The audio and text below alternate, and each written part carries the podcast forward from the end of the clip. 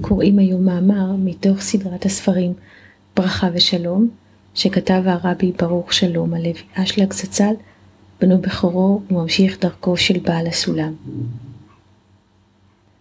שם המאמר, דווקא מן המיצר, אדם יכול לקבל חיותו, הוא נכתב לפרשת ויחי, זהו מאמר קל"א, והוא נכתב בשנת תשמ"ב. ויחי יעקב בארץ מצרים.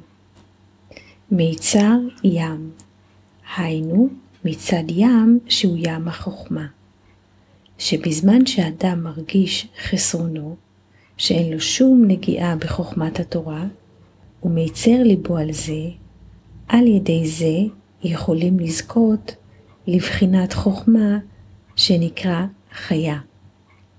וזהו חגי זכריה מלאכי. חג פירש האמור זצ"ל, כלומר בעל הסולם, שהוא מלשון מחוגה, שנמצא בתוך גבול.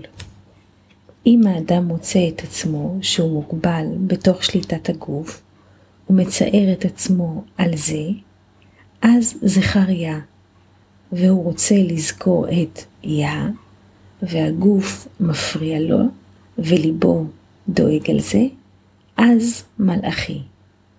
הוא זוכה שהמלאכים, שהם משמשי הנשמה, עוזרים לו. על דרך, הבא להיטהר מסייעין אותו, וזהו את אשר יאהב השם יוכיח. ועל דרך, אשרי האיש אשר תייסרנו יה. ולמה את מי שהשם אוהב נותן לו ייסורים? הכוונה על הנ"ל שיש בתוכו בחינת חולת אהבה, כמו שכתוב, נפשי חולת אהבתך, וכשיש לו צורך וחיסרון, אז יש לו מקום לקבל מילוי.